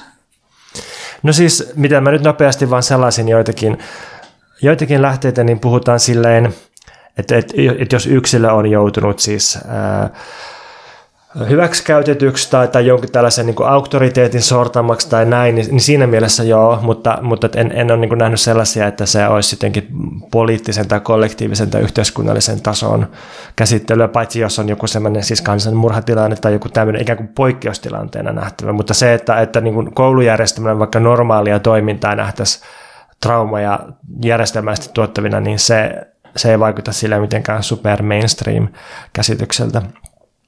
Mutta sitten jos miettii tätä nyt vähän kauemmas sellaisesta niin kuin kliinisestä traumasta, niin, niin tota, musta niin kuin tätä traumasubjektiivista määrittää erityisesti toisto, siis semmoinen aiemman kokemuksen ja äärimmäisen stressireaktion aktivoituminen. Ja tietysti kliinistäkin traumaa usein määrittää flashbackit tai torjutun häpeän ja syyllisyyden ja väkivallan paluu. Semmoinen heiluva liike menneen ja nykyisyyden välillä. Jotenkin trauma on historiallista, se perustuu muistiin, joka sijoittuu ruumiiseen, ei ole olemassa traumaa ilman jotain ajallista etäisyyttä ja toistoa. Et trauma on just tätä toistoa. Mutta mut tämä on minusta kiinnostavaa, kun minusta tuntuu, että et niinku läpi historian niin ei ole ollut välttämättä aina tällaisia traumasubjekteja. Et mä luin tämmöistä kirjaa kuin Trauma and the Ontology of the Subject, kirjoittajan sukunimi Roberts, niin sitten se se, se niin kuin vaan niin kuin aika tällainen latantisti määrittelee, että, että tämänhetkiselle elämälle sellaiset kokemukset niin kuin kidutus, kansanmurha, onnettomuudet, niin ne käsitetään traumaattisiksi. Mutta näin ei ole aina ollut meidän tiedon mukaan. Et, et, niin kuin semmoista traumasubjektiivisuutta ei ole aina ollut, vaan siis kärsimystä on totta kai ollut aina, mutta semmoinen ajatus, että et, et, niin kuin ihmisiin tulee traumoja tai kokemus, jotka niin kuin on jotenkin oma elämän kerrallisia ja aina niin kuin, sieltä jostain torjutusta lapsuuden muistoista palaa, sitten tekee hyppyä nykyaikaan, niin taas tehdään hyppyä sinne. Tai jotenkin se, että, että subjektin perustava salaisuus löytyy sen omasta henkilökohtaisesta menneisyydestä, niin tämä vaikuttaa jotenkin tosi modernilta, länsimaiselta, historialliselta näkemykseltä tai muodostelmalta. Mä mietin tuossa, kun jos ajattelee nyt sellaista, että miten me esimerkiksi puhutaan siitä, että miten jotkut vaikka rasismi tai tällaiset meidän yhteiskunnan valtasuhteet vaikuttaa ihmisiin, niin mä näkisin, että, että siinä on rinnakkain sekä diakroninen että synkroninen näkökulma usein. Eli ei pelkästään sitä suhdetta menneisyyteen. Et silloin mun mielestä, jos puhutaan tälle diakronisesti, eli äh, niin kun että siinä on joku aikajana, niin silloin äh, voidaan puhua siitä, että tietyt asiat tai sanat tai jotkut tällaiset voi olla triggeröiviä, mistä sä puhut vähän myöhemmin. Mutta sitten toisaalta mun mielestä tosi paljon puhutaan myös siitä, että, että tämä kohtelu toistuu ja on jatkuvaa ja sillä tavalla niin kun myös se trauman tuotanto ikään kuin on jatkuvaa, että siinä ei ole pelkästään sitä ajatusta menneestä, joka sitten aktivoituu, vaan myös siitä, että me tuotetaan jatkuvasti uudelleen ja valtasuhteet tuottaa uudelleen ja uudelleen tätä traumaa. Joo, tämmöistä hyvä pointti, että se, se ikään kuin menneisyys tai historiallisuus on myös jatkuvaa, että siis että jokainen, jokainen niin kuin pieni sorron liike aktivoi ne kaikki aikaisemmat seuran liikkeet ja toisaalta myös kasautuu siihen sarjan osaksi. Että se ei ole vain silleen, että, tai siis akuutissa traumassa on kyse siitä, että jo on ollut joku tietty tapahtuma usein tai, tai muutama tapahtuma ja siis sitten on niin kuin joku katkos ja sitten on, sit on niin kuin se paluuliike sinne, mutta sitten on myös sitä kroonista traumaa, joka voi edelleen olla kasautumassa. Joo. Mutta mut, mut tämä tämä niin traumasubjektiivisuuden historiallisuus ja yhteiskunnallisuus mua kiinnostaa ja jotenkin se, se ei tee siitä yhtään vähemmän todellista, että se on ehkä historiallista. Ja sitten musta tuntuu, että, että tähän toisten mekanismiin liittyy traumaattisen tapahtuman repressiota tai sen niin kuin, ä, tukahduttamista jollain tavalla, tai niin kuin, että sillä on kauhean vaikea kohdata ja käsitellä, mikä johtaa sitten dissosiaatioon, eli, eli siihen, että erilaisten psyykkisten kykyjen välisiä yhteyksiä katkeaa, siis vaikka, että todellisuuskäsitys muuttuu tai muistin ja identiteetin ja persoonallisuuden väliset suhteet jotenkin häilyy. Ja, ja sitten niin viimeaikaisessa kirjallisuudessa, suomenkielisessä kirjallisuudessa musta niin tämä traumasubjekti on esiintynyt ja, ja sitten tämä se dissosiaatio on tullut esiin ää, mielikuvitusystävien tai, tai kertojien tai han, niin henkilöiden jakautumisen kautta. Mietin Niko Hallikaisen Kanjonin romaania, jossa kuvitellaan itselle loistava tulevaisuus Kaliforniassa julkiksen kanssa. Siinä, siinä tapahtuu sellainen joku dissosiaatio sen kirjan sisäisestä todellisuudesta. Johannes Ekholmin karmakoomassa niin on sellainen muodostelma, että homoseksuaalista halua pystytään ilmaisemaan vain kuvitellun heterohahmon kautta. Ja sitten Ida Rauman hävityskirjassa, ää, niin kuin sä puhuit ehkä viime jaksossa, niin se kirjailija kertoja on kouluväkivalta trauman seurauksena jakautunut kahtia, ja sitten se kirjailijan nimi on kiinnostavasti ennen, että siis Iida Rauma eli Iida Trauma. niin se, se kirja muuten kannattaa oikeasti lukea. Mä luin sen Veikan viime kerran setin jälkeen ja oli, oli kyllä todella vaikuttava ja hieno, siis sekä esteettisesti että tämän trauma-aiheen ja kouluväkivalta-aiheen kannalta. Sitten 2000-luvulla amerikkalaisissa elokuvissa, ainakin The Machinistissa, Fight Clubissa ja kaunissa mielessä kaikissa on myös sama kuvio. Totta, joo, joo, joo, joo, niissä se tulee jotenkin skitsofrenian kanssa usein. Mutta joo, toi on totta. Ja ihan, ihan jostain Fight Clubista lähtien tosiaan, niin tämmöinen dissosiaatio ja, ja tota, tukahduttaminen ja torjutun paluu, niin se, se toistuu kyllä. Se on tosi voimakas osa popkulttuuria. No, sitten mä luin tämmöistä traumatutkimuksen modernia klassikkoa. Bessel van der Kolk on kirjoittaja, kirjan nimi Body Keeps the Score. Eikö tämä tämä Clementine Morriganin raamattu? Ah, ja on, okei. Okay. Clementine Morrigan on itse ja nykyaikaisen traumakäsittelyn moderni klassikko sen siinä. Että, ja tota, no, mutta jos katsoo näitä varsinaisia niin kuin, kliinistä työtä traumatisoituneiden ihmisten kanssa tekeviä tyyppejä, niin jotenkin nämä kaikki on tietyllä tavalla, mä en tiedä voiko sanoa herkullista, mutta mä, niin kuin, mä näen someen täynnä tätä, mitä, miten ne tyypit on saanut irti vaikka traumatisoituneessa sotilaista. Tämä, tämä tota, Van der Kolk puhui siitä, että, että kun se, se alkoi työskentelyn ää, vietimisodassa traumatisoituneiden jenkkisotilaiden kanssa, niin, niin sitten se huomasi, että trauma jakoi ne niihin, jotka tietää, koska ne on jakanut sen traumaattisen sotakokemuksen, vaikka tovereiden kuoleman, ja sitten niihin, jotka ei tiedä. Ja sitten tämä terapeutti pystyy itse tulemaan osaksi tietäviä joukkoja sillä, että ne niin kuin puki sen symbolisesti sotilaaksi. Ne lahjoitti sille jonkun sotilaspuvun tai jonkun kunniamerkin, ja sitten se oli niin kuin osa niitä, ja se ymmärsi niiden haavan ja tuskan. Ja musta tuntuu, että niin kuin, kun paljon puhutaan polarisaatiosta ja ihmisten jakautumisesta, niin tämä on ehkä myös joku semmoinen, että, että sillä haavan yhteisen haavan kokemuksella niin jaetaan ihmisiä niihin, jotka ymmärtää sen tuskan, koska on se jaettu trauma, ja sitten niihin, jotka ei voi koskaan ymmärtää, koska niiltä puuttuu se traumaattinen kokemus.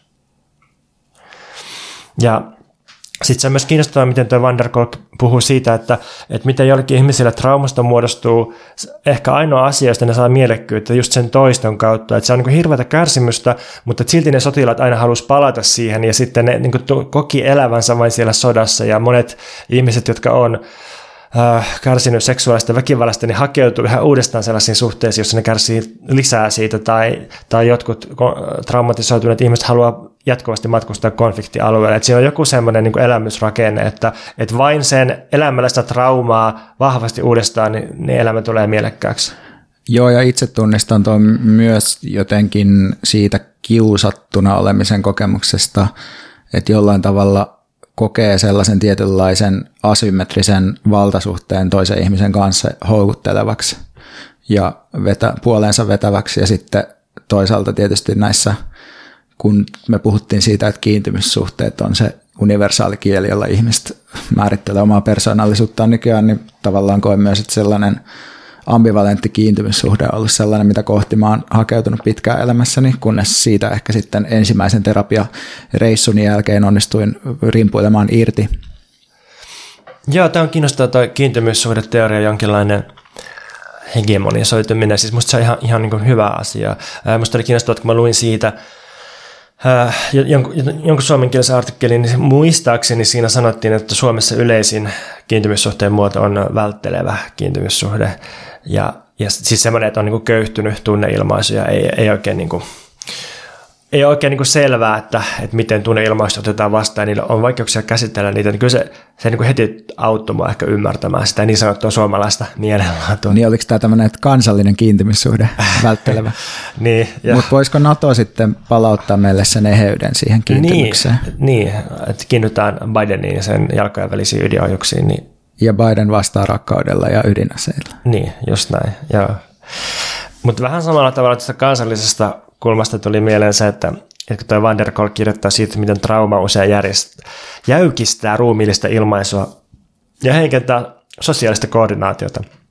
Siis että kun traumatisoituneet ihmiset pelas sen niin kuin psyykkisen sairaalan tai mikä mielensairaala onkaan, niin sen tota, henkilökuntaa vastaan lentopalloa. Niin henkilökunta aina voitti, koska ne, ne niin kuin vaan niin kuin, toimi kaikki sillä, niin kuin ne organisoitu keskenään tehokkaammin. Niin heti tulee semmoinen, että okei, että joo, traumasubjektiivisuus jäykistynyt, ei pysty organisoitumaan poliittisesti. No niin, tästä saadaan vaikka mitään poliittisia tulkintoja. Ja sitten se kirjoittaa, tai siis Van der Kolkin ää, terapianäkemys on, että, että semmoinen, mikä on länsimaissa ollut Freudin jälkeen näkemys, että, että pitää saada se trauma symbolisoitua, siis sanallistettua, että, että niin kuin puhuminen parantaa, niin se ei riitä trauman purkamiseen, koska ruumiin on opettava, opittava jotenkin toiminnallisesti, että vaara on ohi, että se, että sä puhut siitä, niin se ei vielä niin kuin opeta välttämättä ruumiille ja aivoille sitä, että se vaara on ohi, niin tästäkin koen jotain poliittisia suuntamerkkejä siihen, että se jotenkin poliittinen puhe tai niin loputon merkityksen tuotanto ei vielä riitä, pitää, saada, niin kuin, pitää rakentaa sitä toiminnallista kokemusta, jotta tulee se kyky siitä, että meillä on toimintakykyä. Ja tietysti tässä traumasubjektiivisuudessa on liitoskohteen niihin asioihin, mistä me ollaan aikaisemmin puhuttu tässä podcastissa. Kummittelu, hauntologia, heikko estetiikka, meemit.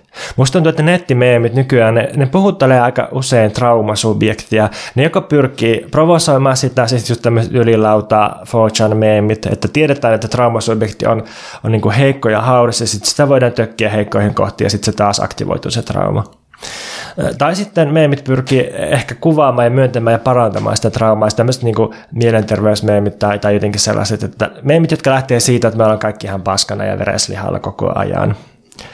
Ja sitten mulle tuli mieleen se, että kun me vuosi sitten puhuttiin Catherine Malabusta ja aivojen plastisuudesta ja semmoista niin räjähtäneestä muodosta, tai kun se Malabu sanoi, että, että ikääntyneitä ihmisiä pitäisi kuunnella tai hoitaa niin kriisiaputyöntekijät tekee räjähdyksen tai pommi-iskun jälkeen, että ikääntyneet ihmiset, niitä aivot on vähän niin kuin hajalla ja, ja niitä, niitä pitäisi hoitaa niin kuin trauman uhreja, niin, niin sitten mun ajatus oli, että ehkä niin äärioikeisto tai perussuomalaiset on samalla tavalla niin kuin jonkun katastrofien jälkeläisiä, on niin kuin hajalla ja traumatisoituneita jollain laajalla tavalla, ja siksi meidän pitäisi jotenkin, jotenkin niin kuin hoitaa sitä niiden traumaa, eikä vain niin kuin laittaa kovaa kovaa vastaan pelkästään. Niin ehkä me ollaan kuitenkin sitten laajemmin traumatisoituneet, ei vain perussuomalaiset, vaan, vaan myös, myös me muut ollaan traumasubjekteja jollain tavalla. Eihän sitä tarvitse niin ajatella olevansa joko taivaan, että jakaa jotakin siitä. Mutta sitten kun mä kuvailin sulle tätä traumasubjektiivisuutta, niin sitten sä jotenkin kommentoit silleen, että se, että se poliittinen ongelma tässä on se, että traumasubjekti on sisäänpäin kääntynyt ja käpertynyt ja poliittisesti kyvytön, koska kun tulee yleiseksi vaatimukseksi, että, että kaikki täytyy tehdä traumasubjektin ehdoilla, niin sitä on oikeastaan vaikea tehdä mitään. Niin, jotenkin ehkä tämä nyt on hyvin tämmöistä Instagram-spesifiä tämä analyysi tässä suhteessa, mutta – ehkä sitä voi silleen vähän laajentaa, että musta tuntuu usein, että silloin jos me rakennetaan politiikkaa siitä käsin, että ihmiset voi huonosti ja meidän pitää se huonosti voiminen ottaa sen politiikan keskiöön, niin me voidaan silloin lähinnä mun mielestä jotenkin vaan keskittyä tavallaan siihen, että me pohditaan sitä huonosti voimista, mutta se sellainen laajempien yhteiskunnallisten suhteiden muuttaminen ei, ei jotenkin tule kysymykseen silloin, jos me lähdetään erityisesti tästä liikkeelle. Joo, tämä tuntuu tosi vaikealta poliittiselta ongelmalta, kun jotenkin tuntuu vaikealta syyllistää sitä traumasubjektia, koska se, sekä se trauma että se subjektiivisuus on yhteiskunnallisesti tuotettu ja se on olemassa, että se ei ole vain ihmisten päässä pelkästään, mutta sitten me ei oikein tiedetä, mitä tehdä sille, tai sataisit muotoilta jotenkin sillä, että, että aikaisemmin politiikan tekemisessä ei huomioitu ollenkaan sitä niin kuin potentiaalista traumatisoituneisuutta tai, tai, tai, tai sitä, että saatetaan aiheuttaa ihmisille traumeja tai ylipäänsä mitään niin tämmöistä mielenterveyspuolta. Siis jos mietitään ihan aktivismia, aktivismin lähivuosikymmenten historiaa, mutta sitten nyt vaaditaan, että se on itse asiassa ensisijainen asia ihan kaikessa politiikassa se. Niin jos ajattelee vaikka sitä Elena Ferrante ja sen Napoli-sarjaa, niin siinä yksi keskeinen teema on uh, italialaisen vallankumouksellisen marksilaisen liikkeen sovinismi ja kyvyttömyys nähdä mitään muita poliittisia olemisen tapoja kuin sellainen aggressiivinen intellektuaalinen miessubjekti, joka on myös ehkä sitten protagonisti ja valmis väkivaltaan. Ja sen historian huomioiden, niin mä näen, että just koska aktivismi, se aktivismi, mikä meitä kiinnostaa, on suoraan tämän, näiden liikkeiden perillinen, niin sitten näiden niin kuin teemojen huomioiminen on ollut välttämätöntä, mutta sitten ehkä, ehkä siinä on sitten käynyt myös jotenkin niin, että että nyt me pyöritään tavallaan ihmisten just ongelmissa ja haavoissa, mutta se ehkä se sellainen laajempi poliittinen projekti tai suunta puuttuu. Et mä en ole ihan varma, että onko se ongelma edes se, että me jotenkin analysoidaan ihmisten erilaisia ongelmia vai onko, se ongelma, niin kuin, onko kysymys myös siitä, että me analysoidaan niitä ongelmia ilman, että me tarkastellaan sitä jotenkin vallan muodostelmaa laajemmin. Niin, että älkää säätäkö päätenne häiriö on todellisuudessa, niin kuin kuului niin. tämä suomalaisen psykokulttuurin ää, kritiikkikirjan nimi joskus takavuosina. Ja se on, se on hirveän hyvä nimi mun mielestä. Traumasta varmaan, tai en tiedä millä sitä parannetaan, mutta sitä on ainakin hoidettu traumaterapialla ja psyykelääkkeellä, mutta se ei näytä toimivan sille yhteiskunnallisessa mittakaavassa. Että jos, jos psyykelääkkeet ja traumaterapia toimisi hirveän hyvin, niin eihän meillä sitten olisi tällaista traumasubjektiivisuutta tai, tai näitä mielenterveyshäiriöitä. Mä luin tähän loppuun sitten tällaisen jännästi dölösläis-gattarilaisen brittiterapeutin kuin Andrew Seedin artikkeli ja laitetaan linkki tonne jonnekin sitten, mistä sitä voi törkkiä. Niin, ja tämä Andrew Seed äh, määrittelee se ongelma sillä, että psykoterapeuttina sillä on kaksi vaihtoehtoa. Että joko jotenkin herrastella tai, tai, tai vähän niin kuin pakottaa tai, tai ohjata sen asiakkaat toimimaan semmoisessa järjestelmässä, joka on lähtökohtaisesti jo traumatisoinut ne. Siis, siis tämmöinen niin perinteinen terapian funktio, että, että palautetaan työkyky, mikä tarkoittaa sitä, että ihminen voi toimia jossakin lokerossa osana yhteiskunnan koneistoja. Mutta mitä sitten, jos ne koneistot on traumatisoinut sen, niin eihän tässä ole niin mitään järkeä. Ja toinen vaihtoehto on sitten se, että se yrittäisi tarjota sen potilaille tällaisia pakolinjoja, jotka mahdollistaisi kytkeytymisen näiden koneistojen ulkopuolelle, mitä se sitten tarkoittaakaan. Mutta joku tämmöinen niin kuin luovempi tunne, siteiden muodostaminen niin kuin ulos, ulos näistä niin kuin valmiista lokeroista. Ja siinä oli tämmöinen kiinnostava muotoilu, että, että sen mielestä mielenterveysongelmat on ää, niin kuin kesken jääneitä mikropoliittisia vallankumouksia. Tämän voisi ehkä purkaa auki sillä tavalla, että et trauma kertoo oikeasti merkittävästä tapahtumasta, oli se sitten yksilöllistä tai yhteiskunnallista. Ja traumatisoituminen on toistaiseksi epäonnistunut, tieltään suistunut prosessi, jolla tota merkittävää tapahtumaa yritetään käsitellä. Ja sitten se ongelma on se, että miten tästä päästä siihen niin onnistuneeseen tätä traumaa pakenevaan käsittelyyn jotenkin järjestäytymällä, siis niin kuin liittymällä yhteen ja sitten lisäämällä toimintakykyä.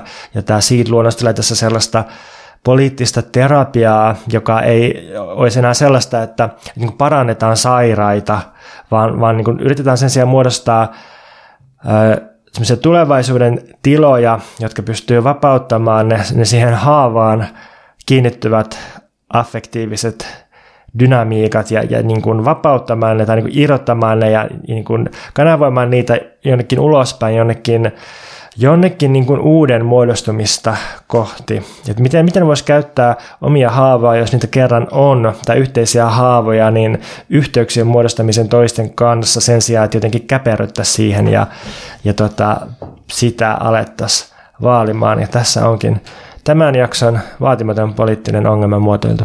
Joo, jos mä yrittäisin vielä jotenkin esimerkillistää niitä ongelmia, mitä mä oon kokenut sellaisessa hyvin trauma-orientoituneessa politiikassa, niin mun mielestä se ongelma voi tavallaan tiivistää jonkinlaisen skenepoliisin tai sellaisen avoimen haavan hahmoon sellaisen, niin kuin sellaisiin tyyppeihin, jotka ö, on tosi huonossa hapessa, ehkä kokenut jotain traumaattisia kokemuksia ja niihin on sattunut niihin ihmisiin, mutta sitten meidän ajassa ja ympäristössä ne löytää sellaisia poliittisia lokeroita, joissa on tosi voimakas halu huomioida tämä erityisyys, mitä tämä trauma on aiheuttanut ihmisissä, ja sitä kautta tavallaan aletaan orientoida koko sen poliittisen yhteisön toimintaa jotenkin tanssiin, tanssimaan tämän trauman ympärillä sillä tavalla, että yritetään ikään kuin muovata se todellisuuden pieni osa tai se mikrotodellisuus sellaiseksi, että tämä trauma ei aktivoituisi uudelleen – mutta samanaikaisesti ehkä just tämä, mistä tämä dölösläinen terapeutti puhuu, niin se suuntaaminen johonkin toiminnalliseen tai kumoukselliseen puuttuu. Et sen sijaan tavallaan yritetään jotenkin elää sen trauman kanssa sellaisella tavalla, että kaikki orientoidaan jotenkin sen trauman ympärille tai sitä välttämään tai jotenkin sellaiseen. Joo, tämä on just se ongelma. Toi on hyvä konkretisointi. Toi, toi on niinku se, se deadlock tai se toisto. Toisto niinku sinne, se suuntautuu just sinne niinku sisäänpäin menneisyyteen haavaan. Mutta tuli tästä mieleen myös Amanda Palon essee Jäähyväiset asiantuntijuudelle, joka julkaistui ylioppilaslehdessä 2021. Ja, ja tämä on siis jäähyväiset trauma-asiantuntijuudelle. Eli se kirjoittaa omasta traumastaan ja sitä ingressi kuuluu, että teatterin tekijä Amanda Palo lopettaa traumastaan puhumisen heti tämän esseen jälkeen. Että se niinku taas kerran niin palaa siihen ja miten se on niin toistanut elämänsä suurinta traumaa vuodesta 2017 ja sitten se on tehnyt siitä niin teatteriesityksen ja kirjoittanut siitä. Ja, ja sitten se käsittelee sitä, että miten traumojen jakaminen ja niiden lukeminen on tutkitusti itsessäänkin traumaattista, että se on niin tavallaan metatason toistoa siitä. Mutta tämä on mun mielestä myös hyvä, hyvä konkretisointi tästä kysymyksestä taiteenalalla. Mennäänkö suosituksiin? Joo. Tätä suositusta sponssaa niin kuin aikaisempikin, aikaisempiakin teatterisuosituksia Espoon kaupunginteatteri, joka pyysi meitä katsomaan kaikki kevään esitykset, vai esitykset, onko se oikea termi? Ei Kyllä. näytökset, vaan esitykset. esitykset. Joo. Me käytiin katsomassa eilen Silentopia, tämmöinen jatsahtava tanssiteatteriesitys, joka, no olin hyvällä tuulella, kun mentiin sinne, oli vielä paremmalla tuulella, kun tultiin siellä, Veikka kehui myrkkyä. No ei vaan, voidaan kohta puhua siitä, mitä me keskusteltiin sen jälkeen, kun musta tämä esitys oli ihan loistava, ja sitten sen jälkeen ää, meidän keskustelu oli myös tosi hyvä. Ää, joo, mä oon kymmenen esitystä nyt nähnyt tänä keväänä, ja tämä oli kyllä sieltä ehdottomasti parhaasta päästä. Ää, alussa oli, jo, se kun oli semmoinen muurhaisbändi, siis kolmen tyypin, eli Jarmo Saaren, Anni Elifin ja Pauli Lyytisen muodostama tämmöinen bändi. Mä muuten haluan lukea kaikki ne instrumentit, mitä ne käyttää täällä. Tota, sähkökitara, matkaharmoni, laulu, perkussiot, live-elektroniikka, sello, kemenche, syntetisaattori, äh, no live-elektroniikkaa tekee kaikki, saksofoni, rumpukkoinen, nokkahuilu, kalimba ja tosiaan perkussioita tekee kaikki. Joo, Joo tämmöinen määrä instrumentteja. Joo, se oli kyllä se musa tosi hienoa. Siinä oli mun mielestä oivaltavaa ja kiinnostavaa myös instrumenttien rytmistä käyttöä, eli siinä käyttiin selloa ja sähkökitaraa molempia myös perkussiivisesti. Ja tota, kitaristilla kun itsekin on kitaristi, niin kiinnitin huomiota myös hyvään loop-pedaalin käyttöön ja aika laajaan semmoisen kitaran erilaisten akustisten ominaisuuden, ominaisuuksien hyödyntämiseen. Joo, just siinä alussa ne niin knäppäili ja knoppaili ja vähän puhelteli niitä soittimia. Jotenkin niin kuin, vähän niin kuin murhaisit sillä niin kuin pyörin niissä ympärillä ja, ja kiipristeli ja sitten välillä ne niin kuin tykiitti todella niin kuin oikein bassovoittoisesti ja, ja sitten siinä oli semmoista heikempää ja, ja jotenkin semmoista kokeellisempaa jatsia myöhemmin, ja se, se musa oli kyllä todella hyvä. Mä pidin myös tanssiosuuksista, jossa oli alussa, alussa oli paljon tasapainottelevaa tasapainon kanssa tekemisissä oltiin. Sitten oli sellaista keräytymistä ja kasautumista ja irtautumista ja aika paljon oli sellaista nytkähtelevää, vähän improhtavaa, nykivää tanssia. Um, semmoinen kevyt veistoksellisuus elävä veistoksellisuus oli se mun yleiskokemus tästä näytöksestä. Haluatko puhua jotain tästä? Mä, Ani, mä haluan sanoa sen vielä, että, että tämä oli erityisen hyvä sen takia, että tätä ei ollut pilattu puheella. Että tässä oli, oli muutamia laulusanoja, mutta muuten tämä oli tanssia ja musiikkia ja liikettä. Joo, äh, siinä oli musta myös hienoa liikekieltä ja sitten se oli hauskaa, miten musiikki ja liike siellä lavalla oli erilaisissa suhteissa toisiinsa, että joissain kohdissa oli selkeästi sellainen hyvin synkronoitu liikkeen ja rytmisen musiikin yhteys, ja sitten välillä oli huomattavasti epäselvempää se, että ensinnäkin, että missä musiikki menee, ja sitten, että mitä se liike on suhteessa siihen musiikkiin. Ja hauskasti kyllä niin sekä tämän että mun toisen tämän kevään tanssispektaakkeli, jonka näin, joka oli siis soloesitys, niin molemmat on siis, tuot, siis Karolina Ginmanin Fluvial, josta tykkäsin kovasti, niin molemmat on tuottanut mun vanha opiskelukaveri Inari Fesonen, terkut Inarille ja kiitos kun lainasit aikoinaan mulle tanssia käsitteleviä väitöskirjoja, joita en lukenut.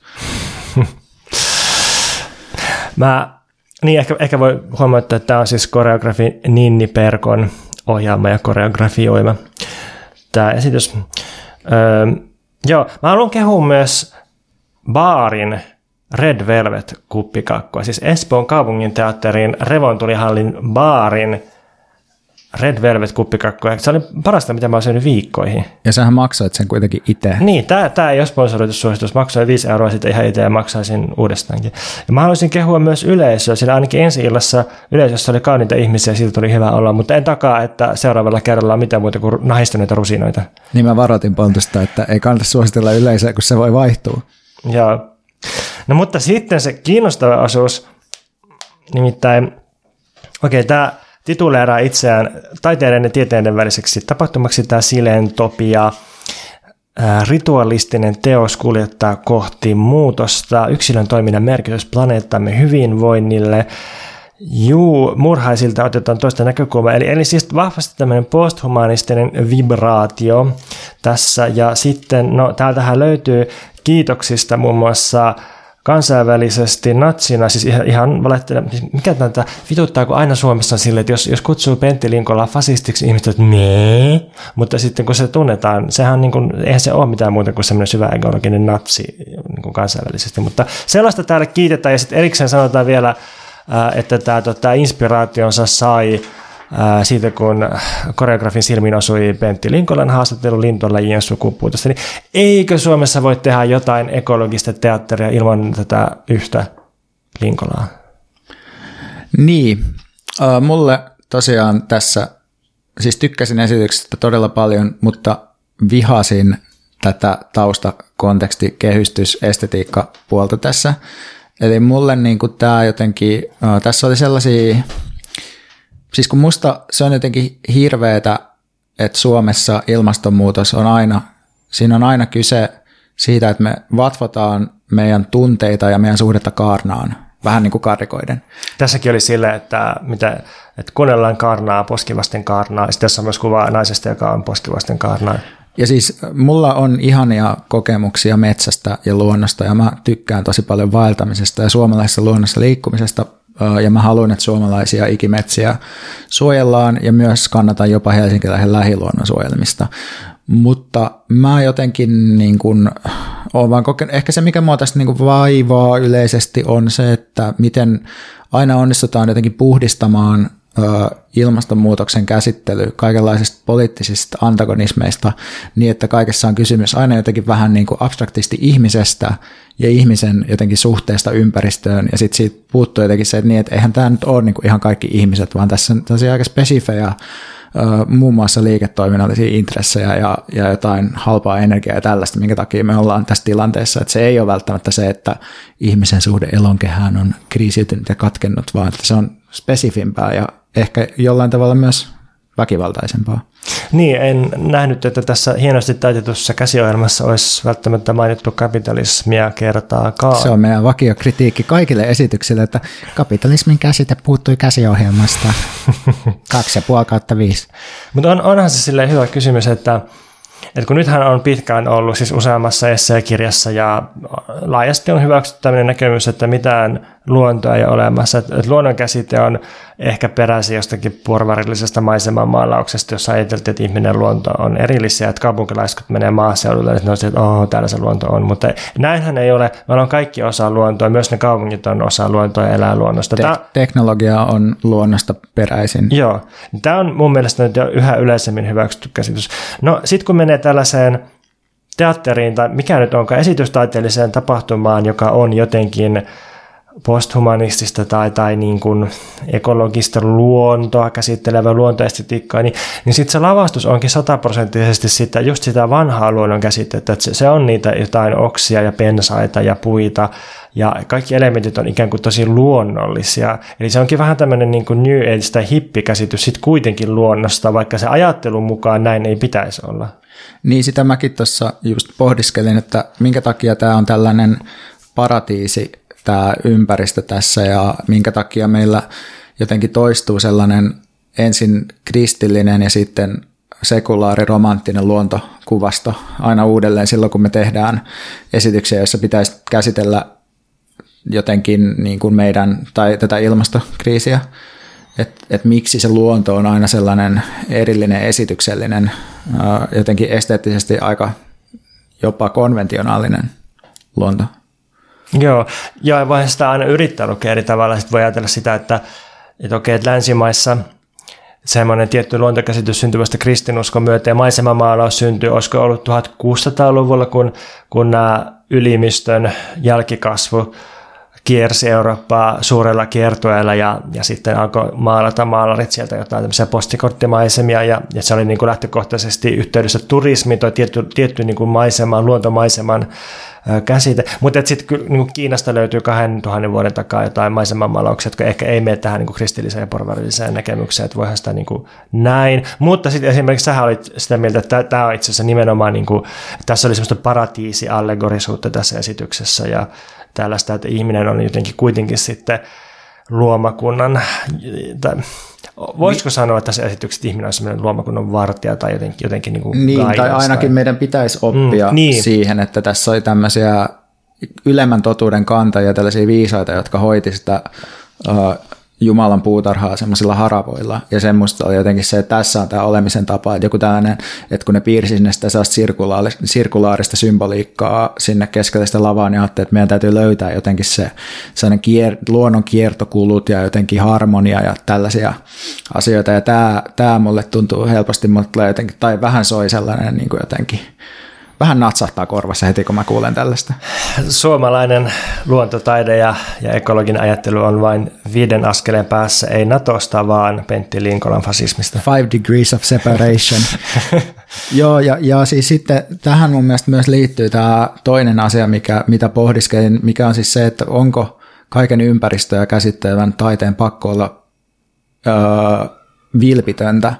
Onko sen pakko olla aina puhdasta, kaikki sekoittuminen tai uh, jonkinlainen ironisuus tai kaikki tällainen, että sitä ei voi olla, että se, sen suht, todellisuussuhteen täytyy olla aina jotenkin mutkaton ja suora.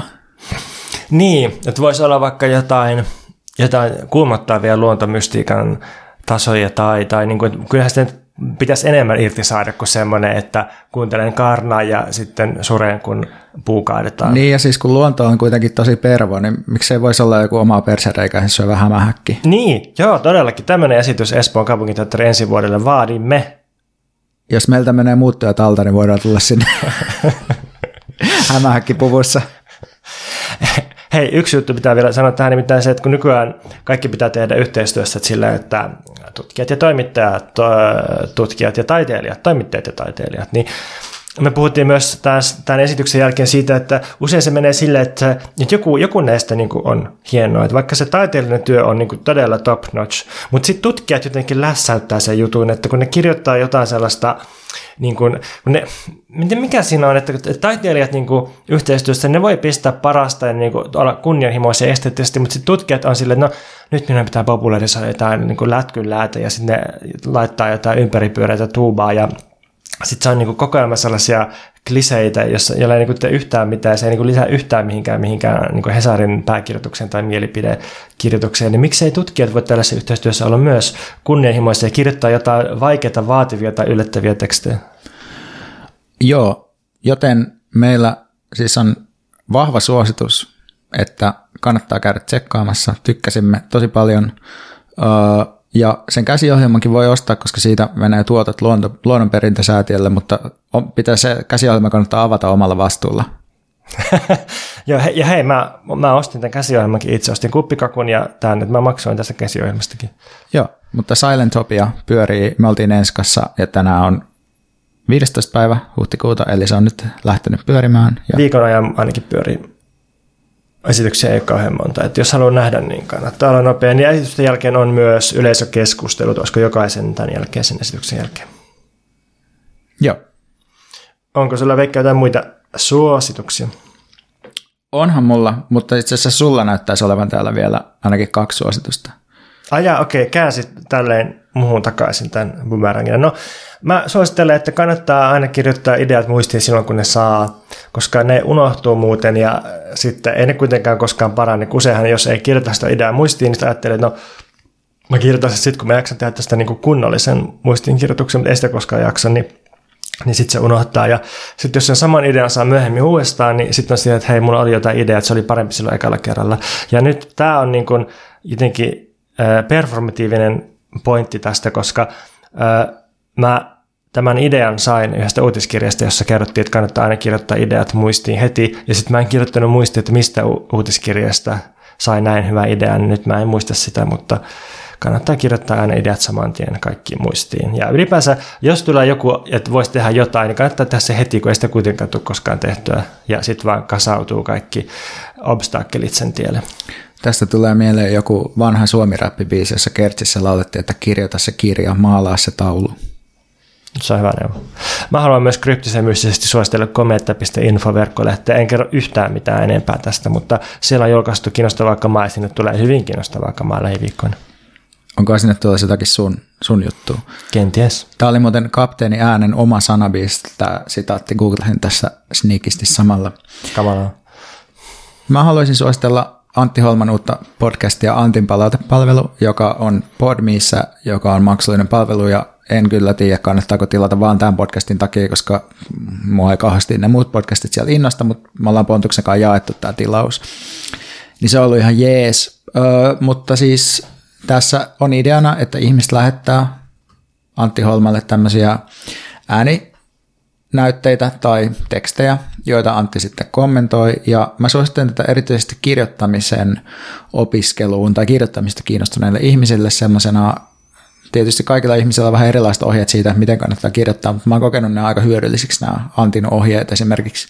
Sillä on paljon semmoista tekstin jäntevöittämis- ja selkeyttämisohjeistusta, mikä musta tuntuu, että on aika hyvää varsinkin aloitteleville kirjoittajille, että, että se on usein silleen, että no ei ketään kiinnosta niin tämän sun päähenkilön ajatukset, vaan kirjoita toiminnasta, ja se on musta jotenkin hyvä ohje. Se on viihdyttävää. Podcast se on viikon parhaita hetkiä, kun mä laitan kuulokkeet korville ja kuuntelen sen, niin oli tarkoitus tehdä tänäänkin, mutta sitten mä erehdyin törmäämään veikkaan etuajassa ja sitten piti ottaa kuulokkeet pois. Mutta tämän jälkeen laitan kuulokkeet ja lähden kävelemään tästä. Joo, sitten mun toinen suositus on uh, kirja ihmisille, jotka on kiinnostuneita esimerkiksi uh, kansainvälisestä muuttoliikkeestä, Rojavasta, siirtolaisaktivismista. Eli tämmöinen teos kuin Yön siipiväli matkalla raja-aitojen maailmassa. Tämä on tota, kirjoittaja on kirjoittanut tämän Nom de Plumilla Ansa Kaalama, ja luen vähän tästä takaa, että mitä tästä sanotaan. Yön siipiväli on tulevaisuuden uskon ja synkkyyden välinen matka. Kun tuhon mekanismit ovat fyysisesti lähellä, onko pelon määrällä rajoja? Tappaako läsnä oleva lamaannuttava kauhu myös kyvyn kuvitella toisenlaisia maailmoja? Kirja kurkistaa siirtolaisten muuttoliikkeiden ja niistä kertovien uutisten taakse. Tapahtumapaikkoina ovat sotien runtelemat seudut Kurdistanissa ja Afganistanissa sekä pohjois-ranskalaisen Kaleen satamakaupungin telttaslummit. Joo, eli äh, en ole vielä itse asiassa itse lukenut tätä, mutta äh, kumppanini, joka on lukenut, kehui tätä kovasti.